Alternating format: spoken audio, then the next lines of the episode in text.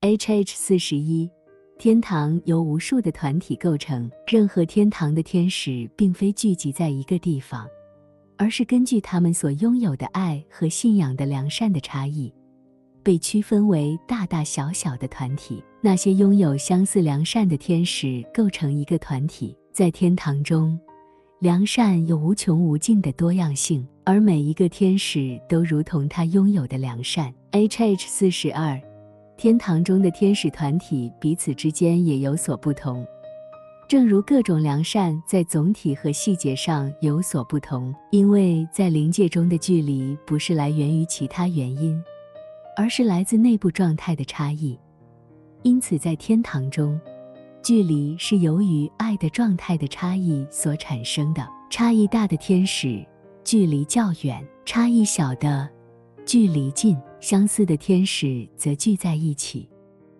H H 四十三，在同一个团体内的所有人都彼此有所不同。那些更为完美的，也就是在良善，因而在仁爱、智慧和聪明方面表现更出色的，位于中心。那些表现稍差的。它们与中心的距离根据其完美度的减少而有所不同。这种情况就像光从中心逐渐减弱到边缘，位于中心的人也处于最大的光明中，而那些位于边缘的人则处于越来越小的光明中。H H 四十四，相似的人自然地被吸引到彼此，与相似的人在一起，就如同与亲近的人在家中相处。而与其他人则像与外来者交往，感觉像是在外地。当他们与同类相处时，他们感到非常自在，并从中体验到生活中的种种乐趣。H H 四十五，显然，在天堂中，良善连接了所有人，并按其性质来区分他们。然而，这并不是天使自行形成的团体。而是有主，他亲自引导、联合、区分他们，并根据他们在良善中的程度，保守他们在自由中。每个天使都按照他的爱和信仰、他的智慧和聪明来生活，并因此活在幸福快乐中。H H 四十六，那些在相似良善中的人们也相互认识。就像世界上的人们认识他们的亲人、亲属和朋友，尽管他们此前从未见过他们，这是因为在来生中，除了基于爱和信仰的灵性关系外，没有其他的亲人、亲属和朋友。我曾多次被恩准看到这一情景，那时我身处在灵里面，与我的肉体分离，并与天使在一起。那时。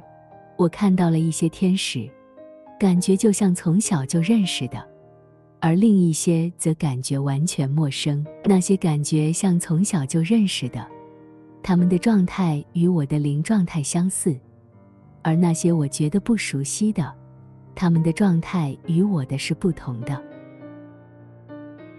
H H 四十七，所有成为一个天使团体的成员，在外观上都有一种共同的相似性。但每个个体都有其独特之处，就像在世界中，我们可以从各个民族的面貌中觉察到某种共同的特点。比如，通过脸部和眼睛的特点，我们可以区分出不同的民族，甚至可以区分出不同的家族。但在天堂，这种现象更为明显。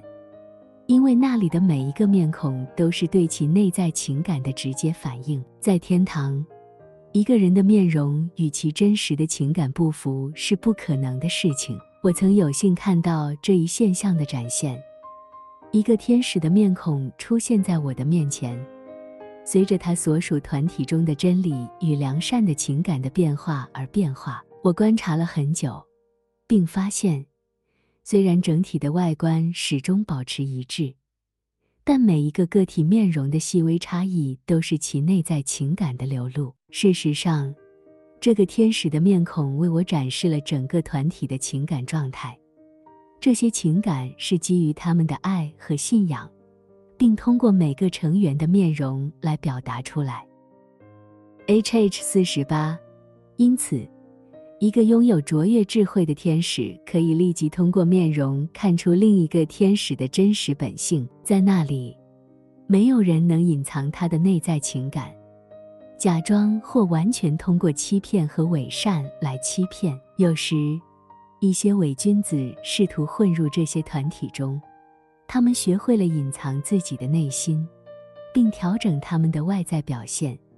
使其看起来像那些处于团体中的善良天使，并以此欺骗光明的天使。但他们不能在那里停留太久，因为他们会开始感到内心的痛苦和折磨，脸色变得苍白，仿佛失去了生命力。由于与流入并发挥作用的生命形式存在对立，所以他们突然将自己投入地狱，与同类相聚。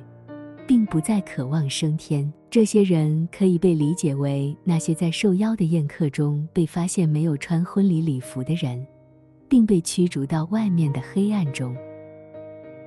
H H 四十九，天堂中的所有团体都在某种程度上相互沟通，但这并不是通过直接的接触。事实上，很少有天使会离开他们所在的团体进入另一个。因为这就像是离开了自己的生活，步入一个与自己不太相符的生活方式。他们之间的沟通实际上是通过生命的影响范围进行的，这个范围是每个天使对仁爱和信仰的感情所产生的。这种影响范围会向周围的团体扩散。其深度和广度取决于感情的内在程度和完善度。天使的智慧和聪明随着这种影响范围的扩散而增长。那些居住在天堂核心的天使，他们的影响范围扩散到整个天堂，从而实现了天堂的每个天使与所有天使、每个与每个之间的沟通。关于这种影响范围的扩展，我们会在后面进一步探讨。特别是讨论天堂的形态、天使团体的分布和天使的智慧时，因为情感和思维的扩展与天堂的形态是一致的。H H 五十，如前所述，在天堂中存在大小不同的团体，其中大型团体包含数万天使，中型团体有几千天使。而小型团体则有数百天使，有些天使独立居住，就像单独的家庭一样。尽管他们分散开来，他们的组织方式与生活在团体中的天使相似。